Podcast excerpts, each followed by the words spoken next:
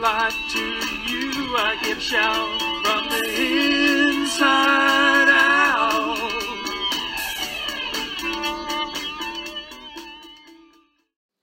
Welcome to From the Inside Out with Pastor Tim Moulter of Calvary Chapel, Fergus Falls in Minnesota. We're glad you could join us today. Sit tight, get your Bible, and get ready to get in the Word with us as we go verse by verse, chapter by chapter, and book by book through the Word of God.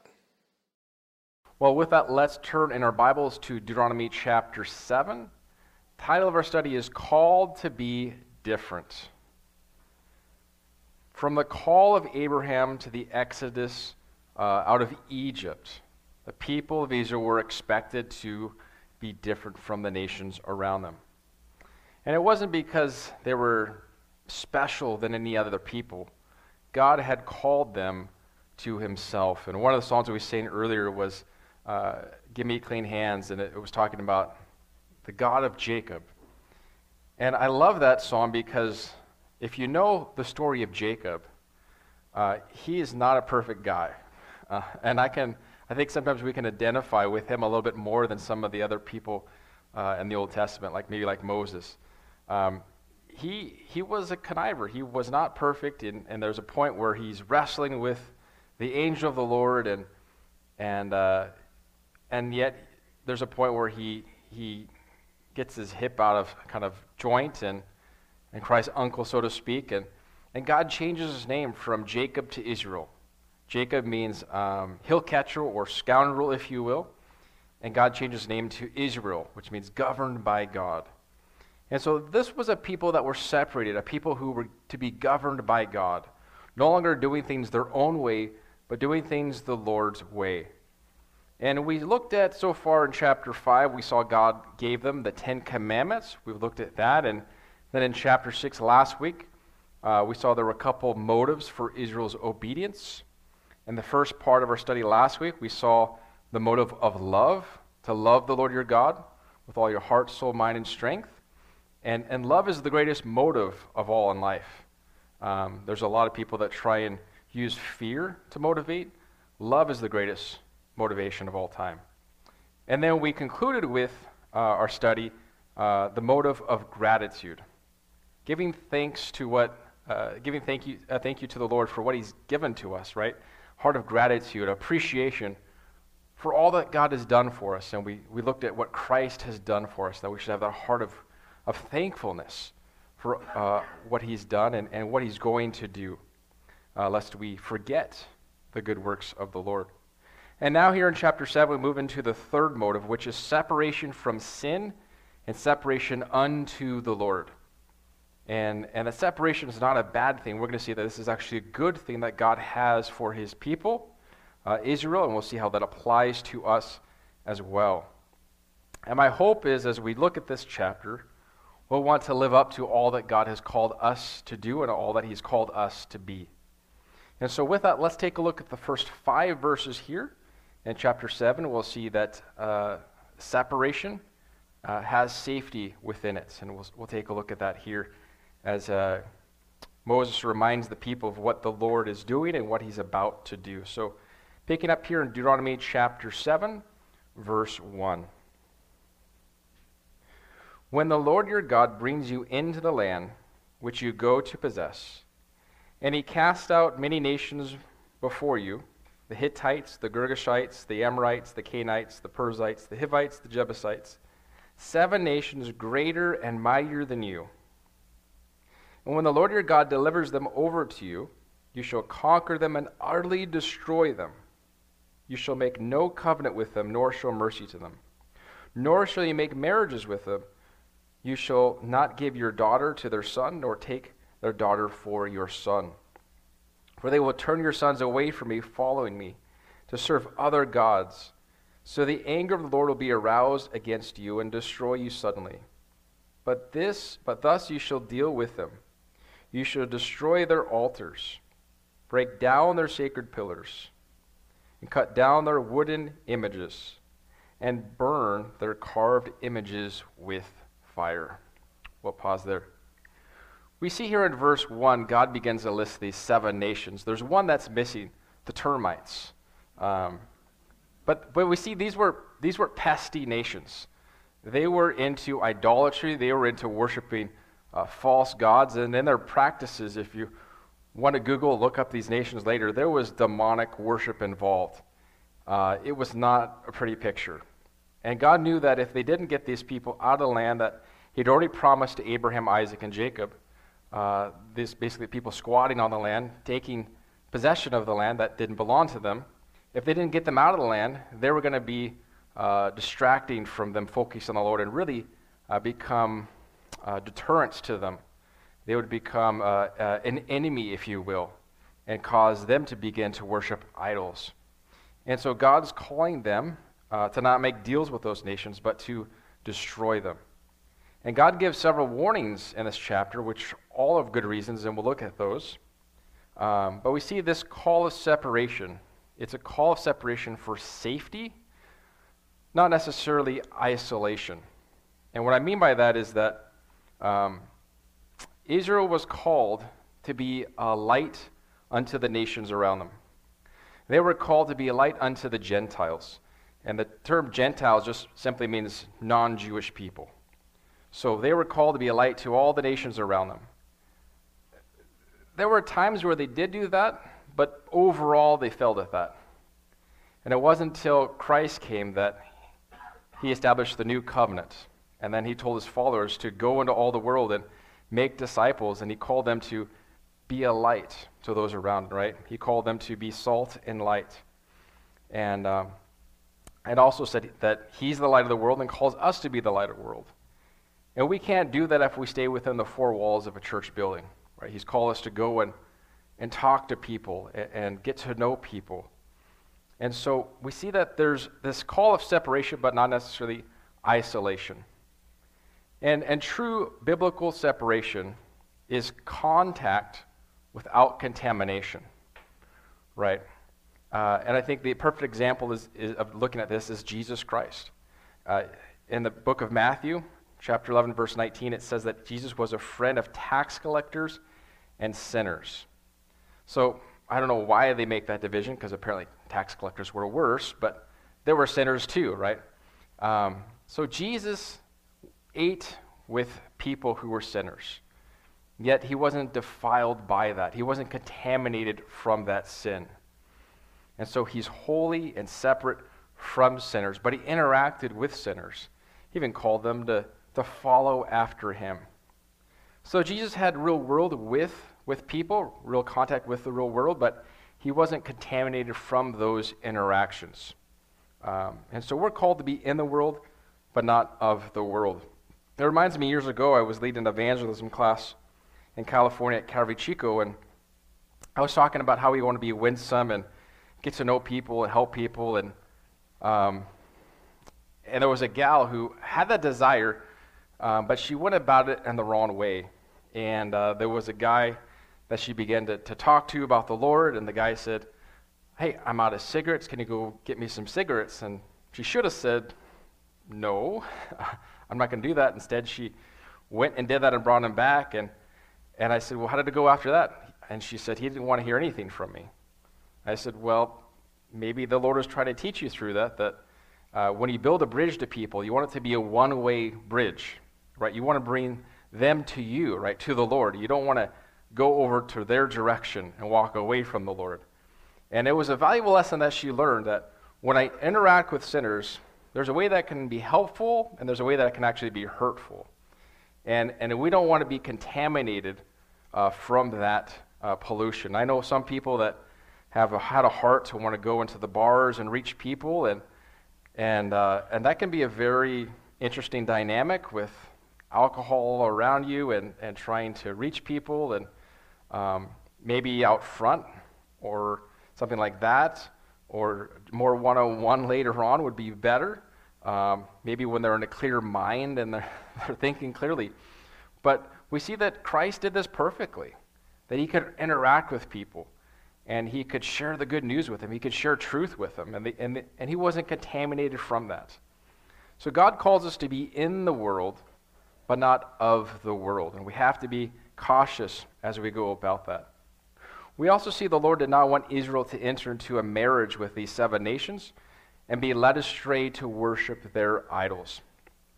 This was important for Israel's uh, national spiritual and physical health, um, and really for their future. I know some people have wondered okay, you want to go in, you want to destroy the idols and, and get the people out of the land, but, but why destroy the silver and the gold? Can't we reuse those things? And, and those things had to be destroyed because they were associated with demonic worship. And I think the principle that God has showed us here, He doesn't want us to keep temptations around the home that are going to lead us into idolatry. We should get those things out of our life. We also see there's this part about marriage. Uh, and this is not a prohibition against marrying people of different ethnicities or cultures or things like that. It's a prohibition of marrying people who don't worship the God that we worship. It's a prohibition against marrying those that are going to lead us astray from the Lord to go worship false gods or false idols. And so God is warning the people about this, that they could be led astray. And, and this is exactly what happened to the nation of Israel later on. One of King David's sons, Solomon, uh, he's been called one of the wisest men who ever lived on earth besides Jesus Christ. And yet, there wasn't, he didn't consistently apply that wisdom to his life. And he thought through these many marriages there'd be peace, and there was through these peace deals. But after a while, his wives uh, turned his heart away from the Lord over to worshiping idols. And, be, and, before long, there were idols all over the nation of Israel, and the nation of Israel was led astray to worshiping idols. And so we see there's this, this temptation that can happen through uh, marrying people who don't worship the Lord. In the New Testament, we're called to be equally yoked. 2 Corinthians chapter 6 verse 14 says, "Do not be unequally yoked with unbelievers. For what partnership has righteousness and lawlessness? Or what fellowship has light with darkness?" If you've never heard that term yoke before, it was this wooden bar that they put over two oxen and that they were stronger together as they as they plowed the field together. If you had one that was larger, one that was smaller, or two different animals, it wouldn't work. They would just kind of go in circles and it would be all over the place. It would be a disaster. And so the idea here is that attempting to live the Christian life with a non Christian is going to end in disaster. You're just going to end up going in circles. And I would say this would also include um, what some have defined the term as missionary dating. I don't know if you've heard that before. But that's where a believer says, you know, I really like so and so. I know they're not a believer, but I'm going to win them to Christ. And I'm just going to keep dating this person, even though that they want nothing to do with the Lord. And I think through my actions and my love for Jesus, it's going to spread to them, and they're going to want to come to Christ. Unfortunately, a lot of the times, from what I've seen, it doesn't work out that way. Uh, they're kind of disillusioned to the fact that that person really doesn't want the Lord. And, and I've encouraged people what you can do is focus on your relationship with the Lord. Pray for that person. If they come to Christ, great. But if you rush into that relationship and you decide to get married, you're going to find you're going to be unequally yoked the rest of your life, and it's not going to it's not going to be great. Um, it's oftentimes ends in disappointment and disaster. And God knows what's best for us. He wants us to be in a marriage where our spouse encourages us, uplifts us, um, that we have someone we can trust uh, as we're wrestling through things, that someone that will pray for us and be an encouragement to us. That's God's desire for marriage. And so that's what God is telling his people, that that's what he wants them to focus upon. So God calls for us to be separate from the world of sin and be different as his followers. Next, we'll see there's a separation, and, and, and what comes with that is blessing. And we'll see that here in verse 6, and we'll go all the way through uh, verse 16. He says, For you are a holy people to the Lord your God. The Lord your God has chosen you to be a people for himself, a special treasure above all the peoples on the face of the earth. The Lord did not set his love on you, nor choose you because you were more number than any of the other people, for you were the least of all the peoples.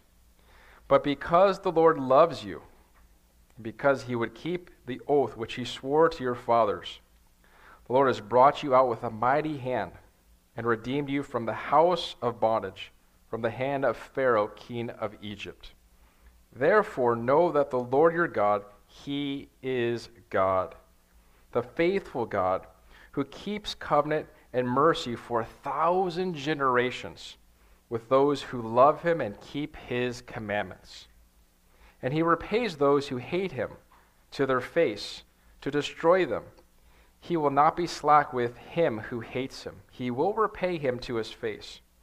Therefore, you shall keep the commandments, the statutes, and the judgments which I commanded you today to observe them. Verse 12. Then it shall come to pass, because you listen to these judgments and keep them and do them, that the Lord your God will keep with you the covenant and the mercy which he swore to your fathers. And he will love you and bless you and multiply you. He will bless the fruit of your womb and the fruit of your land, your grain and your new wine, your oil and the increase of your cattle, and the offspring of your flock, in the land which you swore to your fathers to give you. You shall be blessed above all peoples. There shall not be a male nor female barren among you or among your livestock. And the Lord will take away from you all the sicknesses and, the, and will afflict you with none of the terrible diseases of Egypt, which you have known, but will lay them on all those who hate you. Also, you shall destroy all the peoples of whom the Lord your God delivers over to you. Your eyes shall have no pity on them, nor shall you serve their gods, for that will be a snare to you. We'll pause there we see that God begins to call his people to a separation, and that with that separation comes blessing. Commentator and Pastor Warren Wiersbe said, Privilege brings responsibility. And Israel's was to obey God's commandments, for then he could bless them as he promised. God's covenant was a covenant of love, and he would show his love by blessing them if they obeyed, and he would correct them if they disobeyed.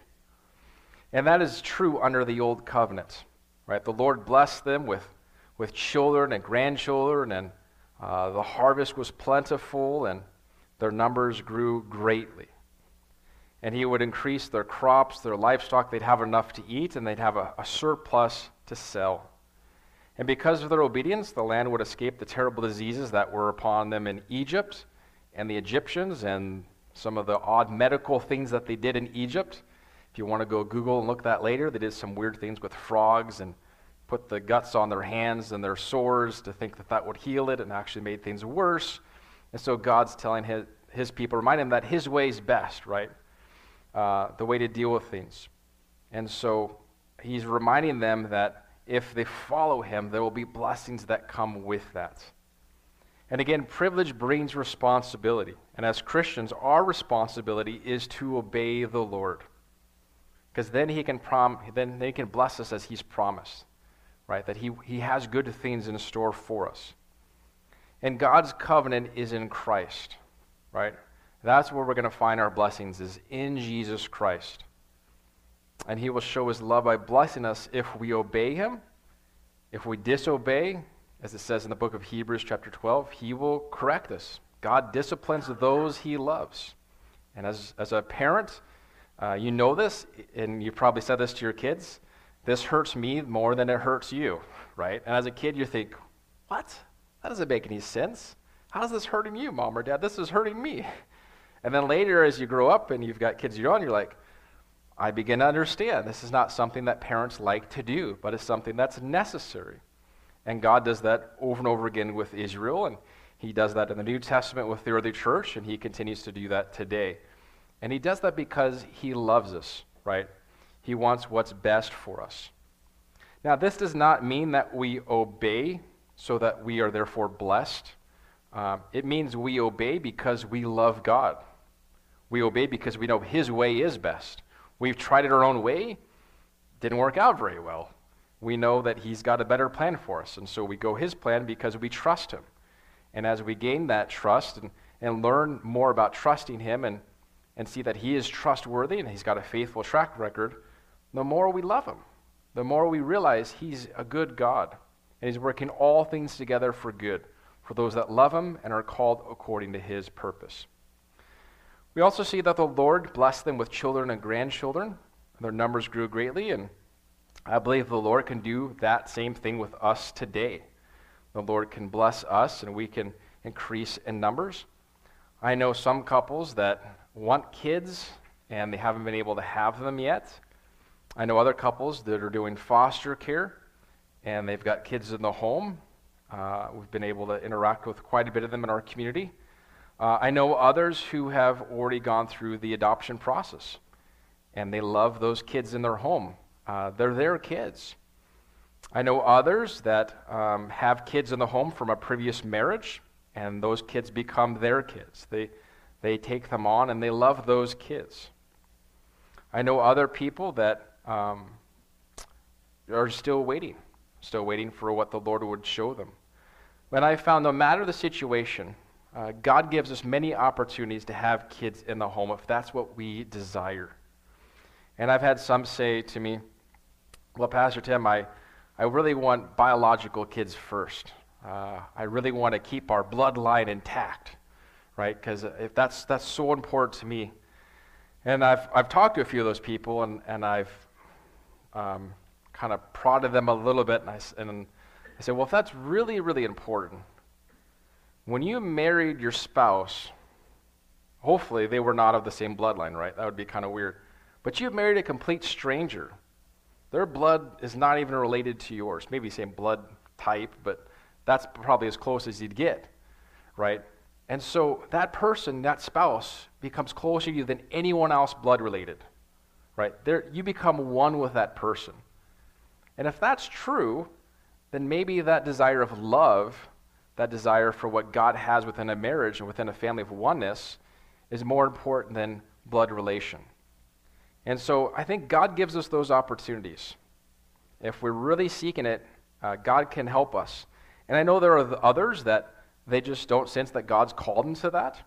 And I encourage them, they can be mentors to other people, right? They can be spiritual parents in a sense and helping be spiritual aunts and uncles, right? And, and help those around them that have kids. Or maybe God calls them to be more active on the mission field. Um, there's something about that where you're, you're single or you're married and you don't have kids. You can travel a whole lot more. You can go and do a lot more things and interact with people and proclaim the gospel.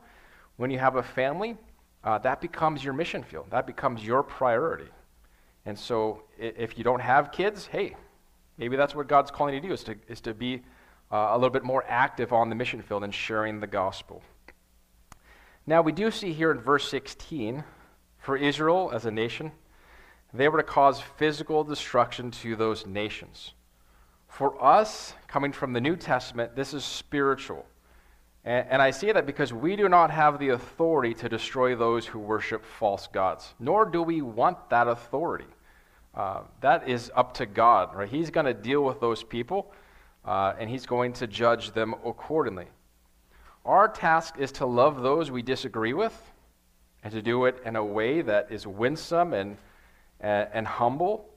Uh, not to say that as we interact with people, we're always going to win people to the Lord. There are some people we just have to kind of cut our losses, so to say, and you know what? Lord, maybe you're going to bring someone else in the life to share the gospel with them because we're just not seeing eye to eye on this. And I'm just going to pray for this person. Um, and Jesus talked about this not casting your pearls before swine right? There are those people that are so hard hearted they don't want to hear the good news of Jesus Christ. And we can try and try and try, but we cannot argue people into the kingdom of God. If we could, we can argue them out of it, right? God's got to do that work in their heart and in their life. And, and that's what He's called us to do, right? We're, we're to be winsome to them, but at the same time, we need to have a separate position, not be contaminated by their ideas or the activities of the lost world. I remember years ago, um, I wanted to see my sister come to Christ. And uh, God was moving our heart to come out here about nine years ago to, to plant a, a church. And it was shortly after that that my stepdad passed away from cancer. And I just remember thinking, I, I need to go out there. I need to, I need to win my sister to the Lord. I remember God speaking to me, not audibly, but in a small, still voice, and he said, Tim, you could drag your sister to church. You could raise her hand at the invitation. You could even move her mouth for her to say the words. Unless she truly means in her heart, I can't do that work. She's got to want that relationship with me. And I begin to realize, okay, Lord, you don't need me to reach my sister. You can reach her however you want. And I just begin to pray, fast and pray. And, and little did I know at that time that it would be at the memorial service that a good friend, our associate pastor, Pastor Bud, would, at the end of the, at the memorial service, give an invitation that my sister would give her life to the Lord. And she would call me up a day later and say, Hey, Tim, I just want to tell you, I, I gave my life to Jesus. I'm like, Wait, what? That's amazing. And the Lord, you know, reminded me, like, see, I didn't need you. I can reach people, and, but you need to be praying for them. You want to be salt and light to them. And my sister's telling me, you know, those times where I was just struggling, and you and Anna came over, and he brought pizza, and he helped clean the house, and do the dishes, and take the trash on all those things. And, and I said, I don't remember that, but maybe we did, I guess. And she said, you know, her husband and her afterward just go, there's something different about those guys.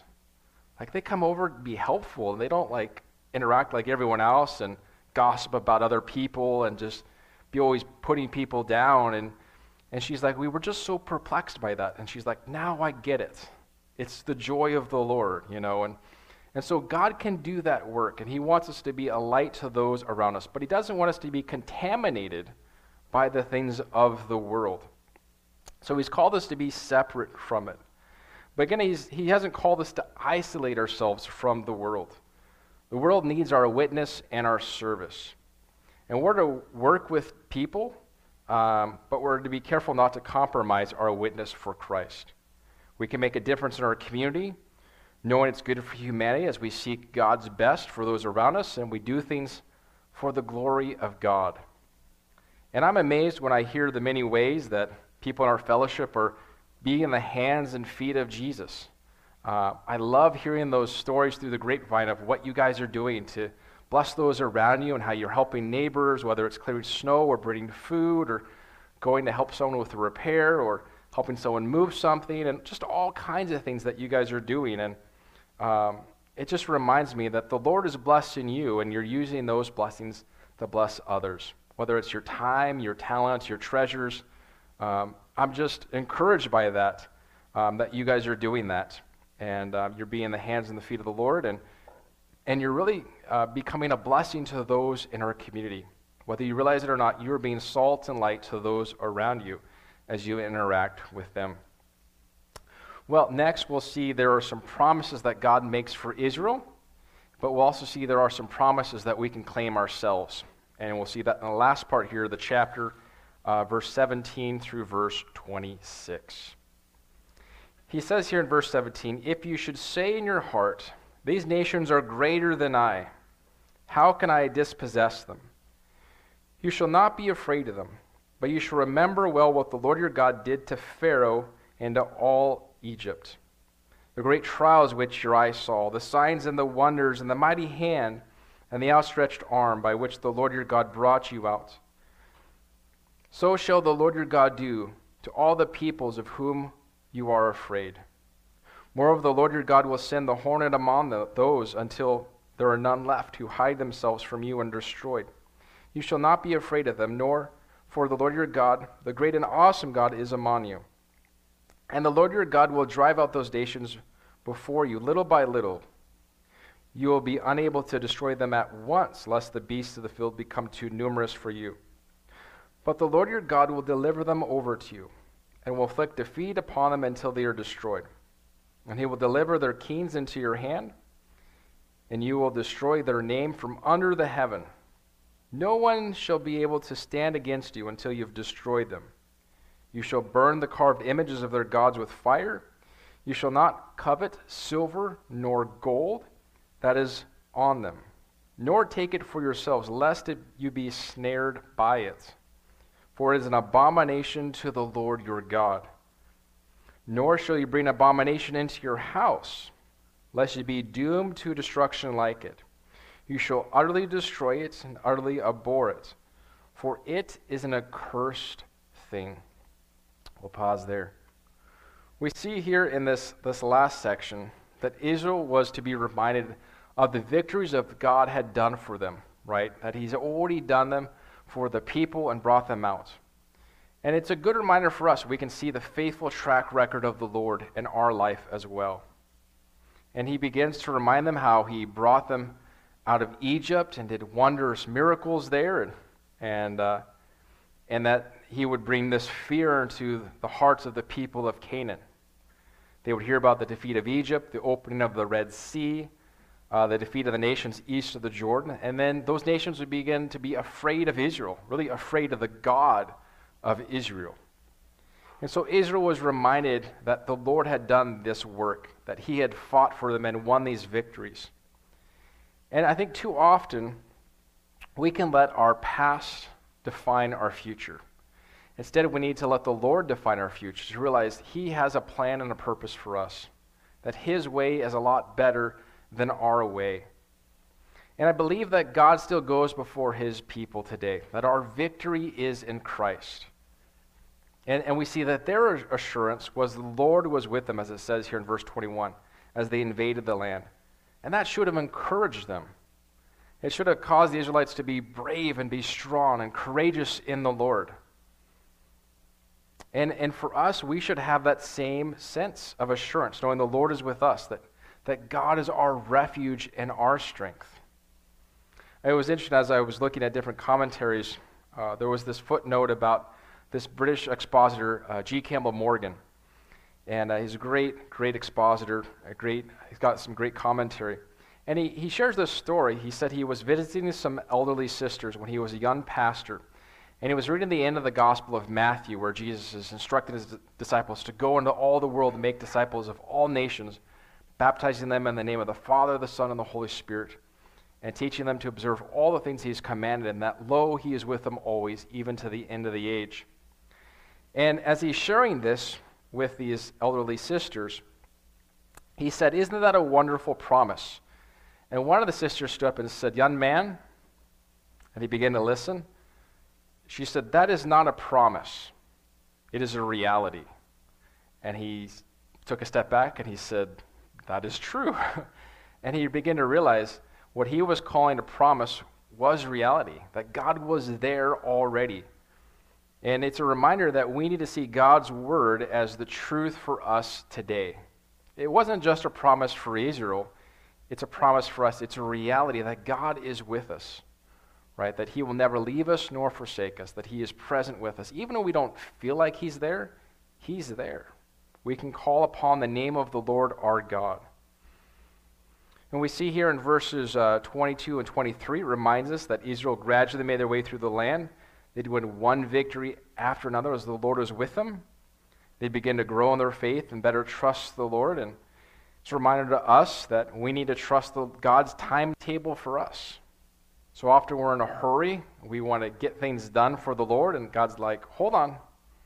I got, it, I got this all worked out. You just need to trust me. I'm going to show you the next step to take. You take that, and I'll show you the next step to take. And we're like, God, I really just want to see like the next 10 steps. So I know where I'm going. And, and I think if God did do that, we probably wouldn't want to take that first step. It'd be overwhelming, right? But He calls us to follow after Him. And as we do that, we see He works little by little in our life. We see God helping us overcome struggles that we face, and, and He helps increase our faith in this process of little by little. And so the people of Israel had to be uh, obedient to God's clear command to remove the detestable things out of the land and completely remove them so they wouldn't be a snare to them. Anyone that took something home that was devoted to destruction would be in trouble. It's interesting because, in essence, Moses is predicting exactly what would happen. If you've read the book of Joshua, which we'll get to uh, after this study at Deuteronomy, uh, and you get to the point where they have just gone around Jericho and they defeated Jericho, and they're about to go into the next town of Ai and, and cause destruction there. And there's a guy named Achan. Uh, he decided that there was some silver and gold and beautiful garments that really weren't so bad and he began to take them for himself, even though God said, Don't take that, leave it for destruction. And so he took it home. It's almost like he didn't pay attention to God's word, right? He knew what God had said, but he kind of ignored it. And it ended up in his destruction. They called out tribe by tribe who it was, and then clan by clan, and then family unit by family unit. And then he was singled out as the guy that took the things that he wasn't supposed to take. And him and his family were destroyed because of that. And so we see that God told them ahead of time to be obedient unto him. And, and uh, it's a reminder to me that sadly there are people that do the same thing today. They'd rather have the spoils of this world than enjoy the blessings of obeying the Lord and hearing his voice. So, in closing, the pull of this world is constant upon us. And we're to be very careful that we do not lose focus in our desire to follow after Jesus Christ. But we want to hear his voice and follow him. J.C. Ryle said, It costs something to be a true Christian. Let that never be forgotten. To be a mere nominal Christian, to go to church, is cheap and easy work. But to hear Christ's voice, follow Christ, believe in Christ, confess Christ, requires much self denial. Recently, I've been reading more about uh, people overseas who are sharing the gospel, and, and, and some of them are giving their life for the Lord as they're uh, sharing with those in their community and in these hostile and persecuted areas. And it's deeply encouraging to me to watch and to see their faith in the Lord Jesus Christ. This, to be a light for Jesus no matter the cost to them. And it reminds me of the early church. The early church had no buildings, no academic degrees, no real political influence. And yet they depended upon the Word of God and prayer. And they were the people that turned the world upside down, really turned the world right side up in the Lord Jesus Christ. And God gave them great victories as they went around and proclaimed the good news. I believe God can do the same among his people today. As we depend upon his word and the power of prayer and allow his spirit to work in our lives, that we can begin to see those victories too. We can begin to see those around us that we care about come to Christ as we pray for them and be a witness unto them. And my hope is that we would do that. We would depend upon getting into the Word and knowing what God's Word says. Be dependent upon prayer and upon the Holy Spirit to work. And that we'd also get used to being different as we follow Jesus. To not follow the ways of the world and the culture, but to follow Christ, even if that looks a little bit different from everyone else. Let's pray. God, we thank you for your word. We thank you for reminding us of the truth of your word. We ask, God, that you just continue to help us to live out this reality that, God, you are with us always. And that, Lord, you promise to help us with the struggles we face. We ask, God, that we would depend more upon you than we depend upon ourselves or even others. We ask, God, that you'd help us to be people of your word, and not just hearers, as we started out saying, but doers of your word. People that truly want to be a light to those around us, to see those enemy strongholds come tumbling down, to see the chains that are binding people in bondage be broken, to see people who are broken restored and made whole, to see those walking in darkness to walk in light. God, we pray that you'd help us to be salt and light to those around us. Help us to love people to you to speak the truth in love, to demonstrate your love to them. And God, we do ask this morning if there be anyone here among us watching the live stream online or listening to this message later on who need to make that decision. They want to surrender their life to you. We ask, God, that today would be that day. We ask, God, that you would convict them of their sins and convince them of your amazing grace for them that Jesus, you love them, that you died on the cross for them, that you were buried and rose from the dead, and that you want to offer them forgiveness and everlasting life. And if you're here this morning and say, Pastor Tim, pray for me, pray with me, I need to get right with God. I need to come clean before Him. I need Him to save me. I need to know that I know that I know I'm going to heaven when I die. If that's you this morning, you're ready to make that decision. I want to lead you in a prayer in just a moment where you call upon the name of the Lord and you put your faith and your trust in Him alone to save you. And if that's you, I just simply want to encourage you to repeat this prayer after me and mean it in your heart. God, I realize that I'm a sinner and that my sin separates me from you. I believe that you love me and sent Jesus to die on the cross for my sins. That he was buried and rose from the dead. Lord, please forgive me of all my sins. So I now surrender all of my life to you. Help me from this day forward to follow you put your spirit within me that I may do your will. God, thank you for loving me. Thank you for being my Savior, my Lord, and my friend. In Jesus' name I pray. Amen. Amen.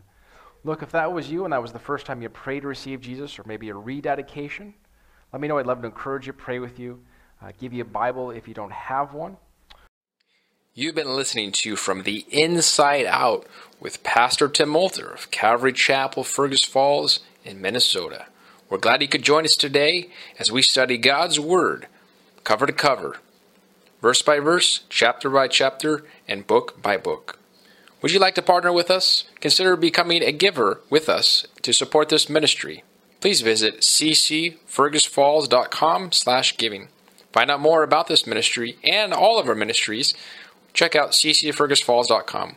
May God bless you as you study His Word with us and grow in the grace and knowledge of our Lord Jesus Christ. inside out. Cleansing, changing,